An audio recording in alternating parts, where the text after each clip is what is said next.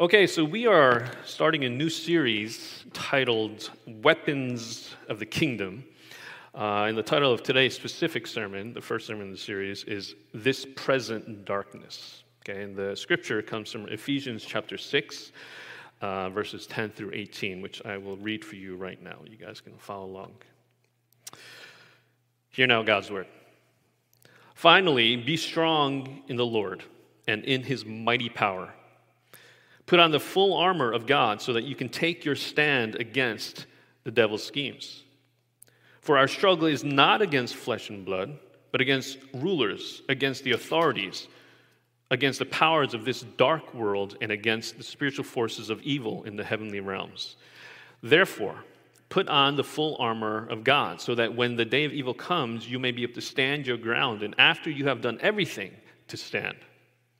Stand firm then, with the belt of truth buckled around your waist, with the breastplate of righteousness in place, and with your feet fitted with the readiness that comes from the gospel of peace. In addition to all this, take up the shield of faith, with which you can extinguish all the flaming arrows of the evil one. Take the helmet of salvation and the sword of the Spirit, which is the Word of God. And pray in the Spirit on all occasions with all kinds of prayers and requests. With this in mind, be alert and always keep on praying for all the Lord's people. Amen.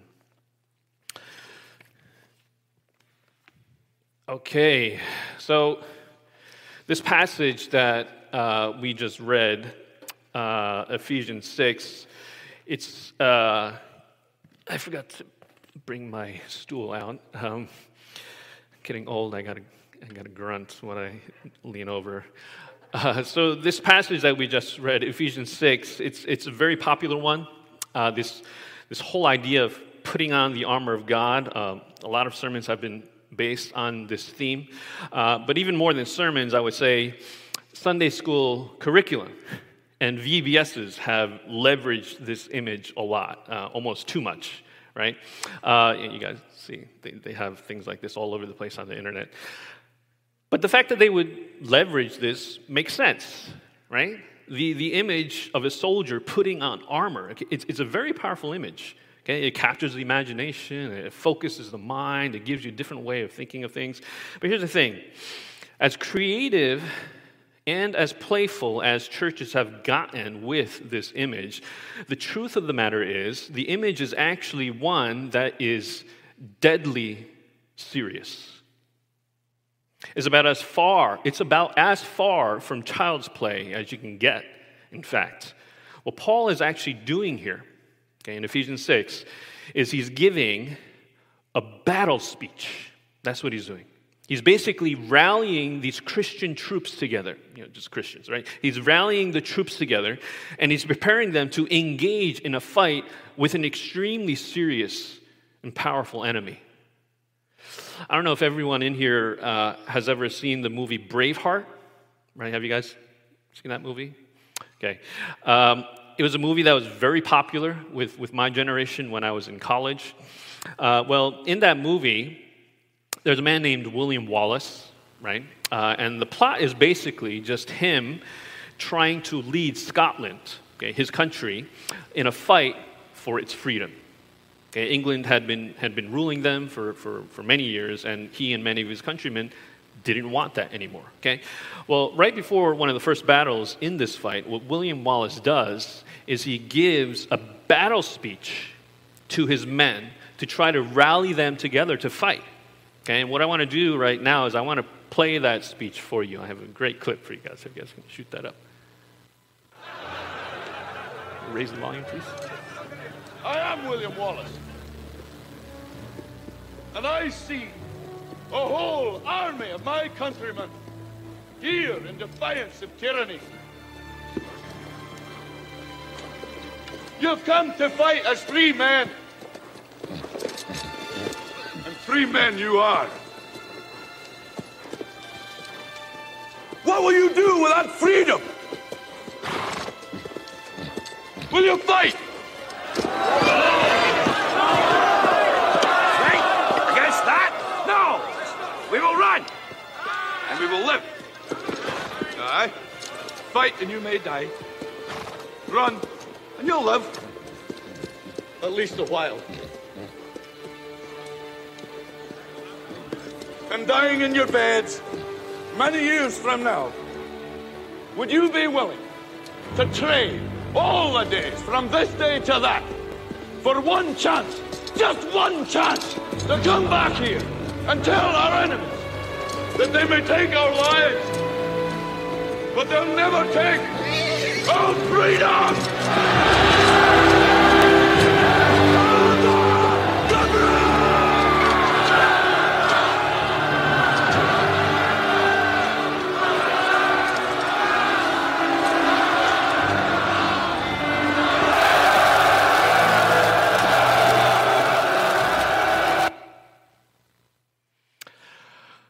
Swear, when I first saw that movie, I, you know that line, uh, they can take our lives, but they can't take our freedom. I swear I heard him say wives.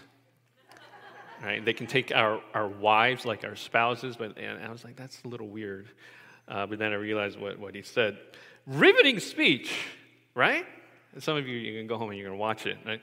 Uh, it was, it was, I was so inspired by this movie after I saw it the first time in the theaters that uh, we actually planned uh, worship praise night at our church called Bravehearts.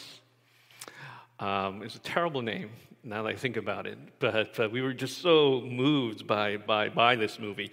Easily, this battle speech that William Wallace gives is one of my favorite battle speeches. It's actually probably my all time favorite battle speech. I think the only other one that comes close uh, is the one from uh, Independence Day. You guys know that one, right? It's a little cheesy, but if you, if you suspend reality for a little bit. It's like, wow, that was a really good speech. Anyway, you should watch that as well.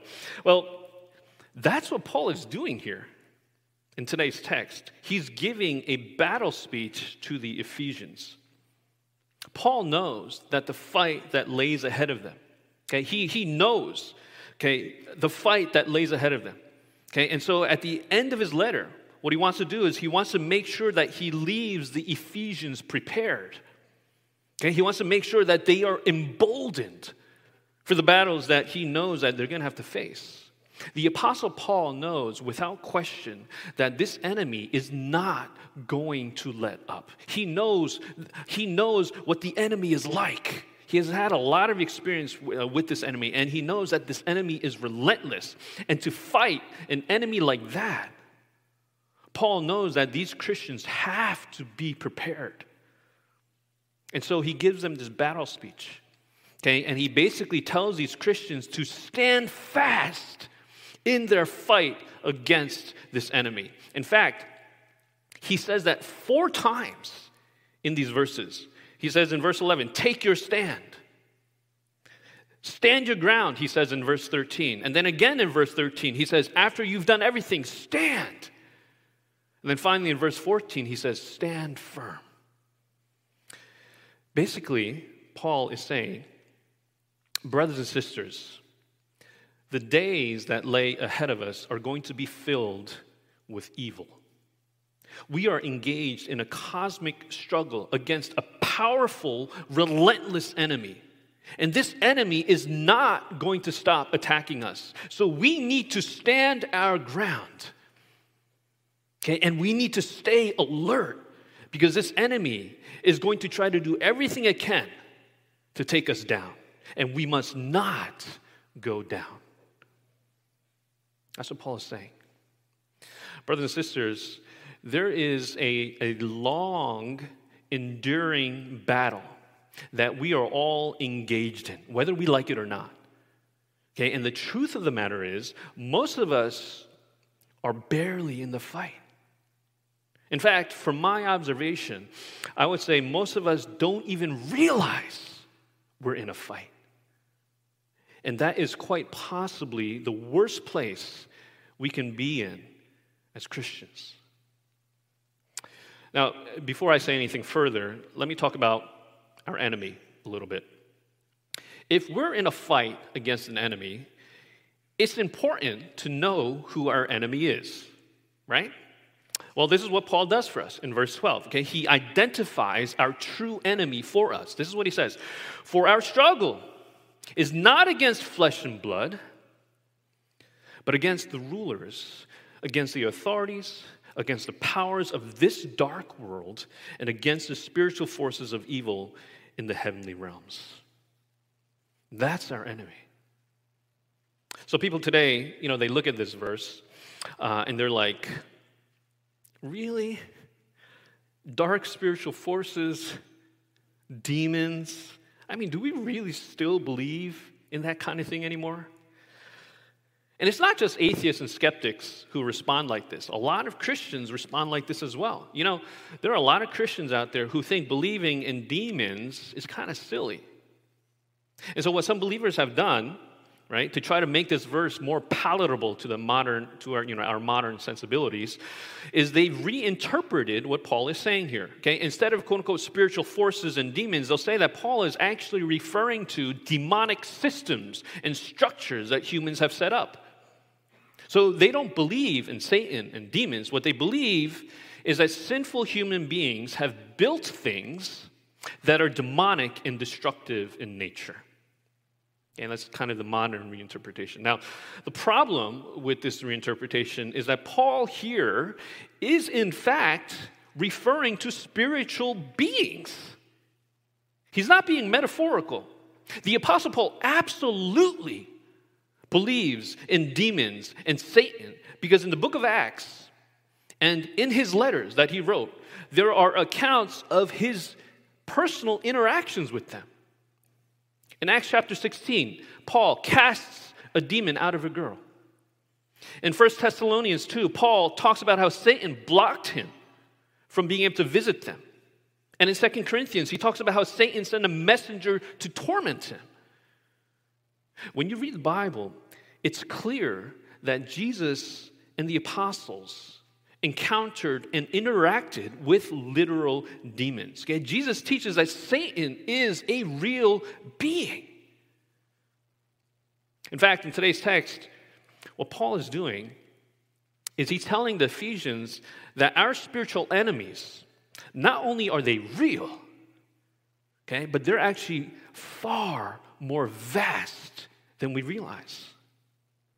Clinton E. Arnold, he's a New Testament scholar who wrote one of the definitive commentaries on the book of Ephesians. He says that when Paul talks about rulers and authorities and powers and spiritual forces in the heavenly realms, what Paul is doing is this. This is what he writes in his commentary.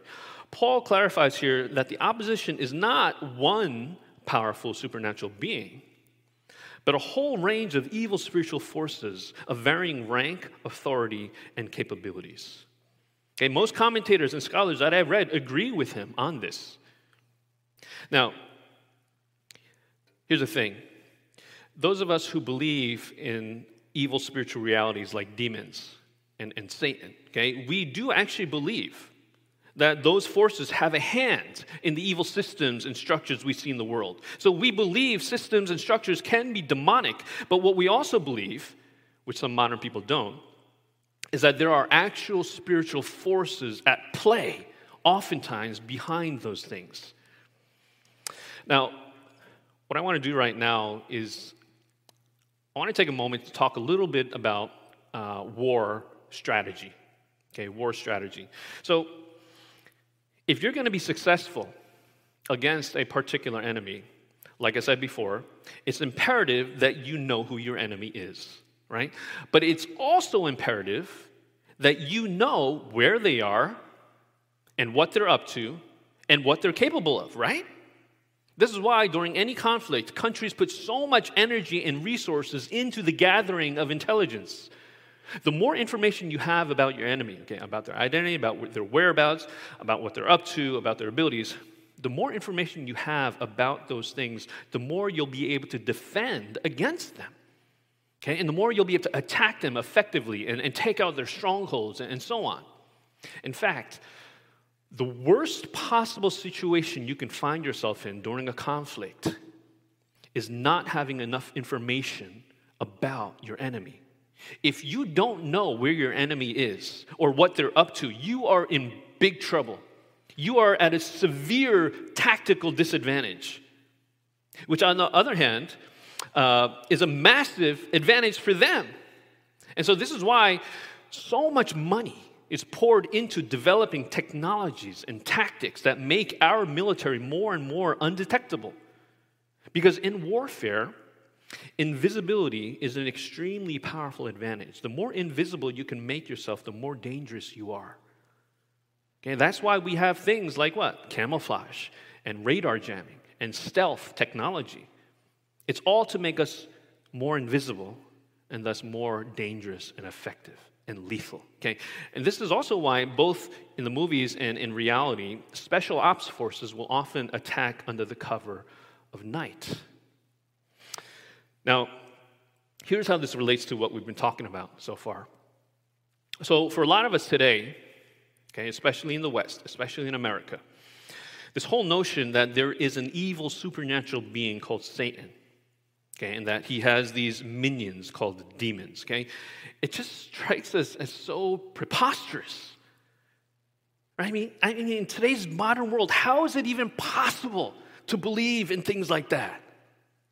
That's how a lot of people think when it, when it comes to things like demons. Okay, to many people in our world today, even many Christians, belief in Satan and demon comes across demons comes across as not just unintelligent and uninformed, but it comes across as utterly naive, even insane a little bit.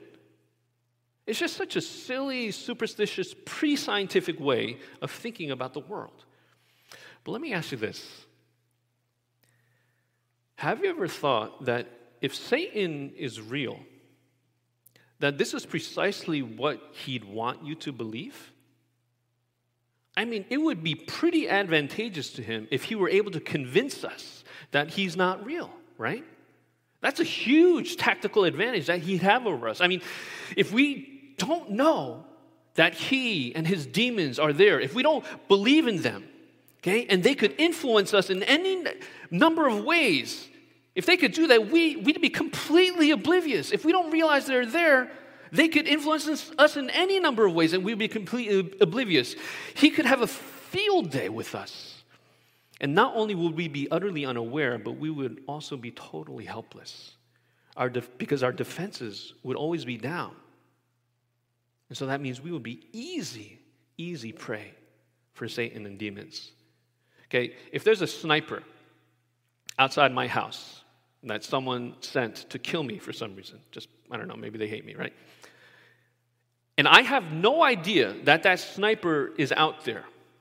I'm just going to walk around my house and go about my day like nothing is wrong.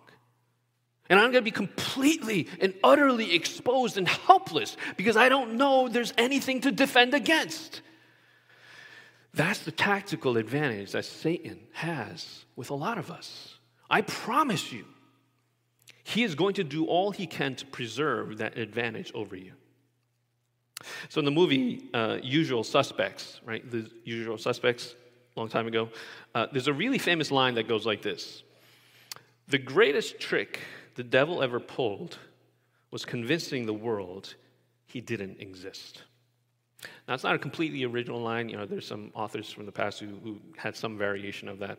Now, look, I know this is a line just from a, a movie, uh, but the more I, have read about Satan in the Bible uh, and about how he functions, the more I'm convinced that this is what he is doing with a lot of us. Paul says in 2 Corinthians that Satan masquerades around as an angel of light.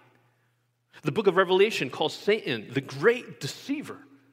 Jesus himself in the Gospel of John says that Satan is the father of lies. And if you read the narratives where you see Satan operating, what you observe is that he is all about twisting the truth, taking half truths to make a false argument, questioning our perception of things, insinuating things, hinting at things to try to distort our grasp of reality. Camouflage, disguising himself as something else, deceit, remaining in the shadows, okay? Satan knows that all of that is to his advantage, which is why he's constantly exploiting it.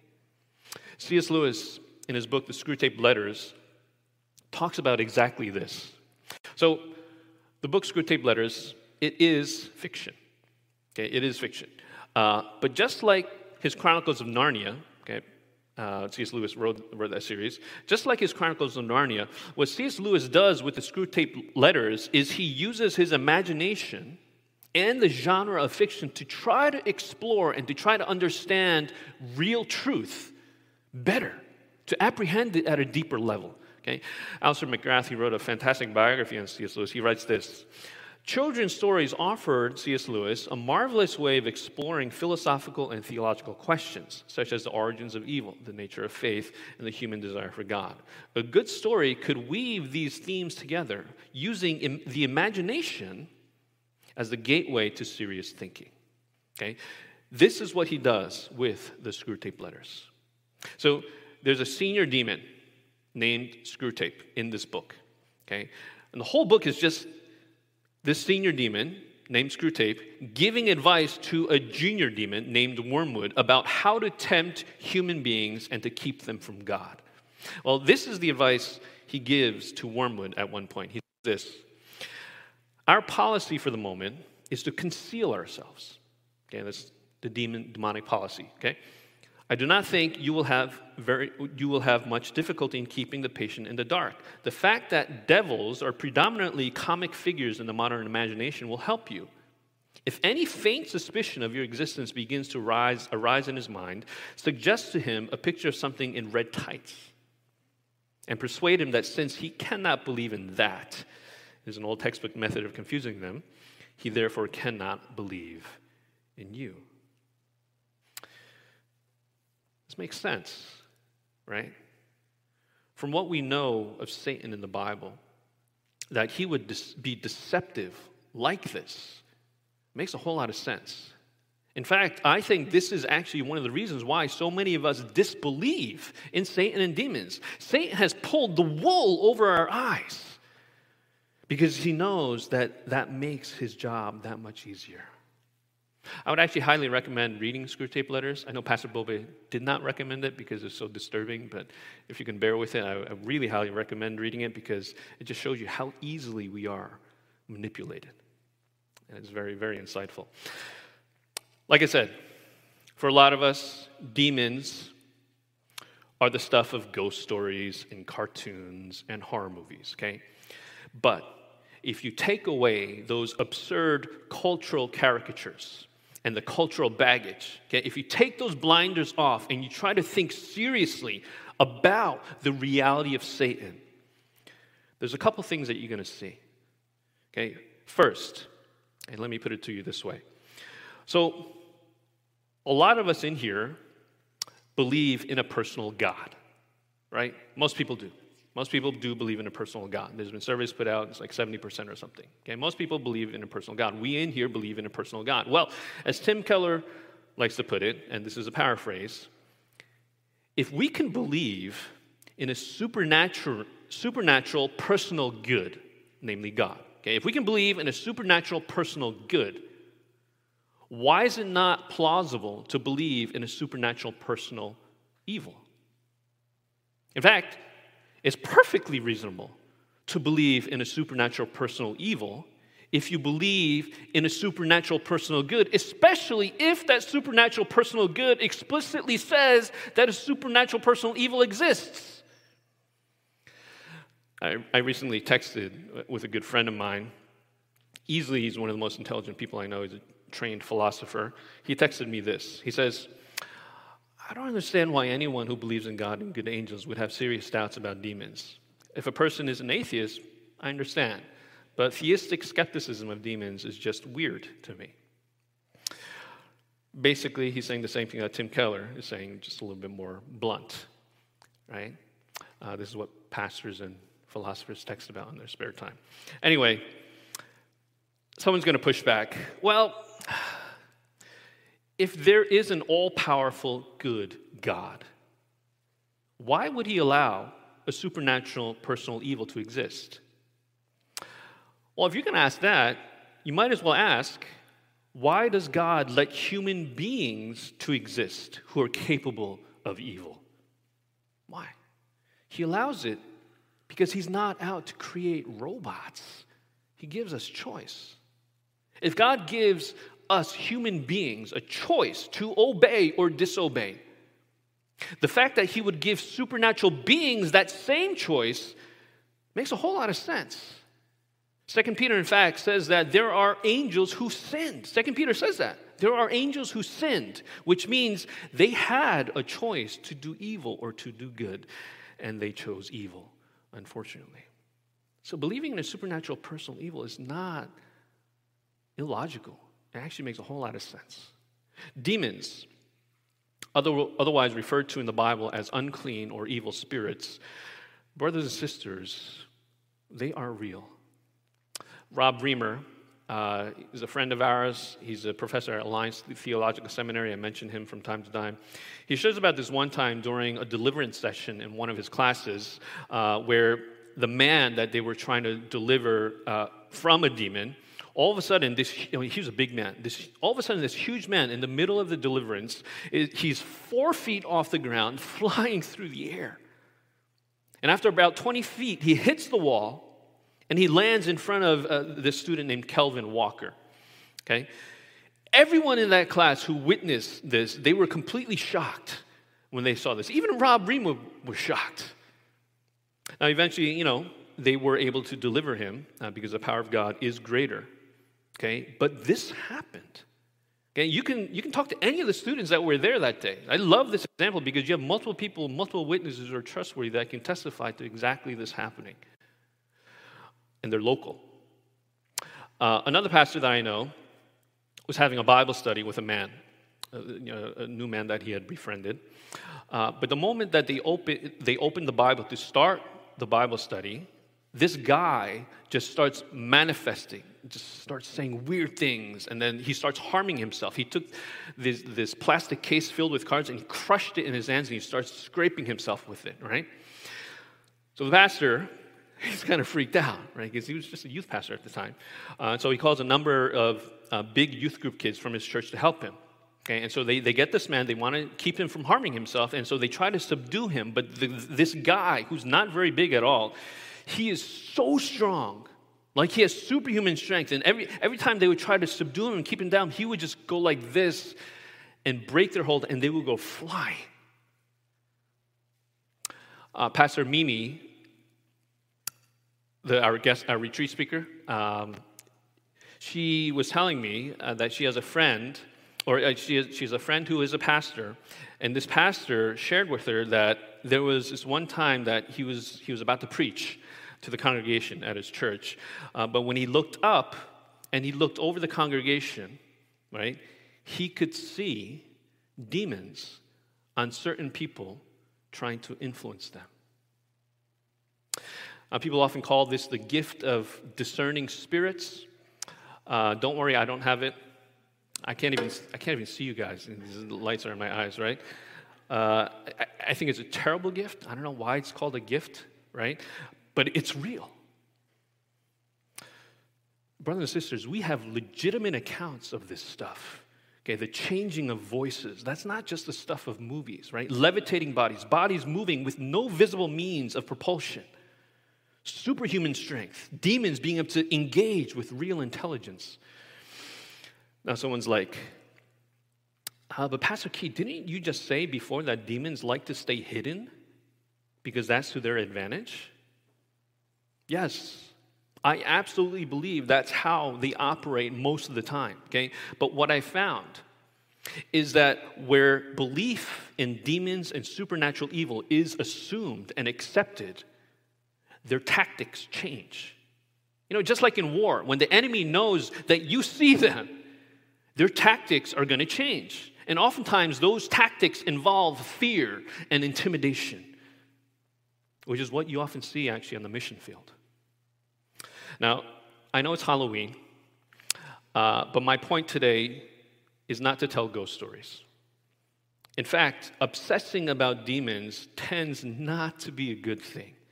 Okay, C.S. Lewis again. He says, There are two equal and opposite errors into which our race can fall about the devils. One is to disbelieve in their existence, the other is to believe and to feel an excessive and unhealthy interest in them.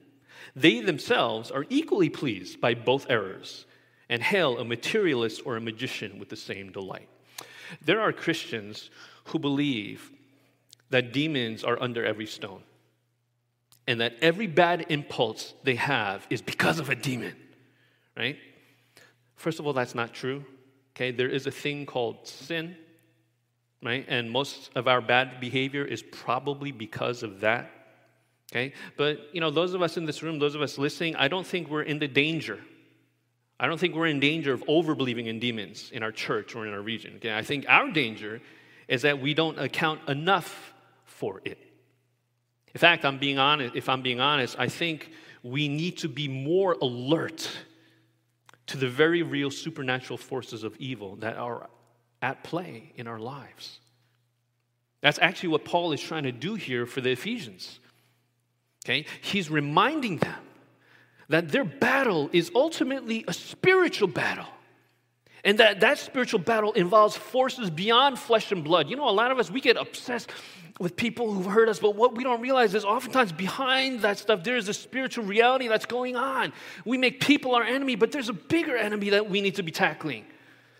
Paul here is reminding them of this reality because to be oblivious to this reality, as I said before, is to be at a severe disadvantage. It is critically important that we as Christians are aware of Satan and his schemes. Paul says at another place in the Bible that we are not unaware of Satan's schemes. Okay? And we're going to go into detail about those schemes later in the series. But for today, just know that he has them.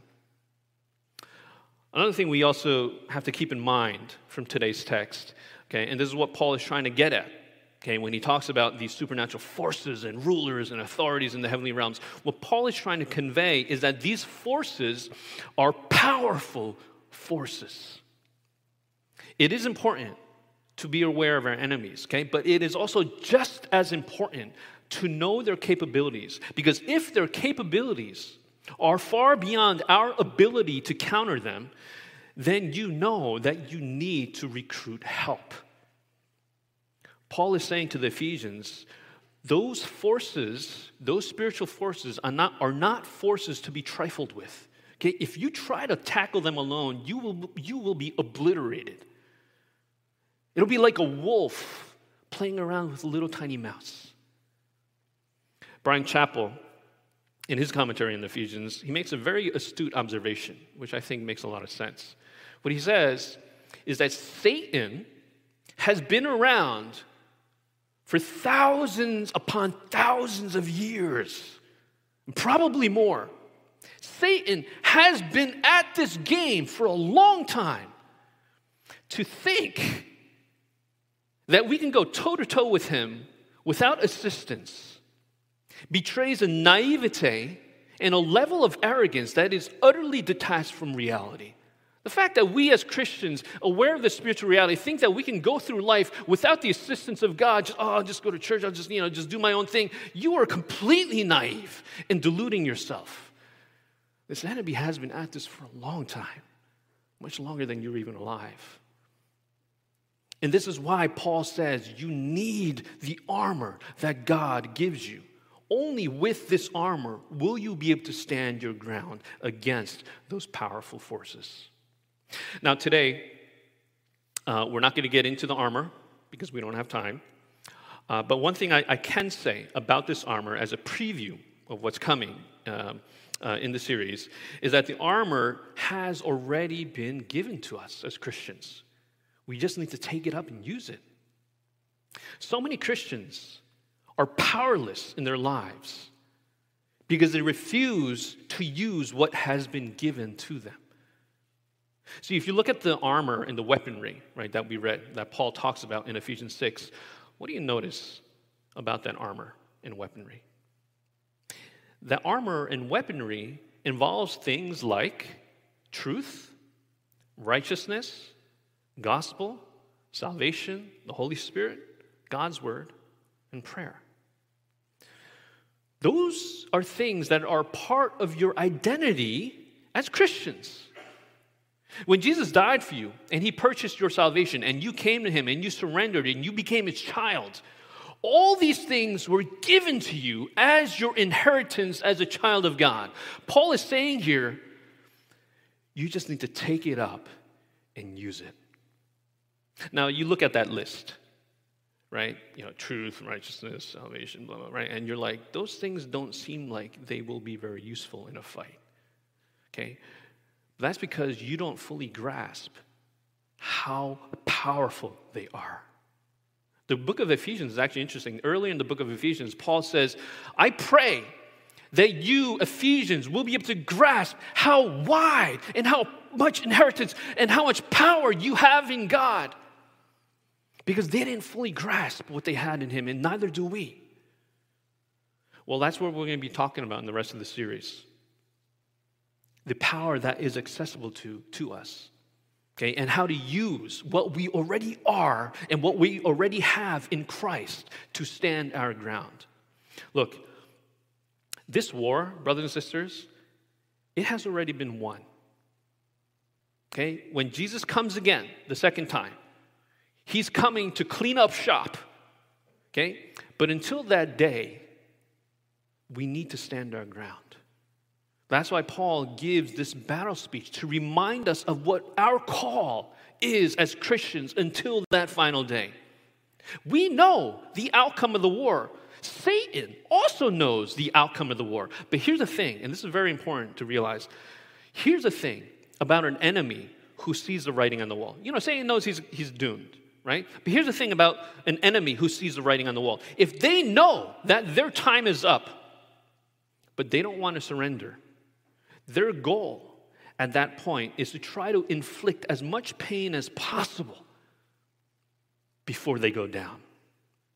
An enemy with that kind of mindset is extremely dangerous, which is all the more reason we need to learn, lean on God, and use the armor that He provides us. Let me leave you with this. If you are a Christian, and you are regularly on your knees before God, surrendered to Him, you are more than likely already utilizing the weapons at your disposal. Yes, we can always improve, okay, and that's what I hope we can learn in the upcoming weeks. But if you are not on your knees surrendering to God regularly, okay, if you are living just like the rest of the world, and you're not applying your faith, you are not applying your faith to the various areas of your life, it is high time you start, lest you give more and more footholds to forces that you don't want influencing your life.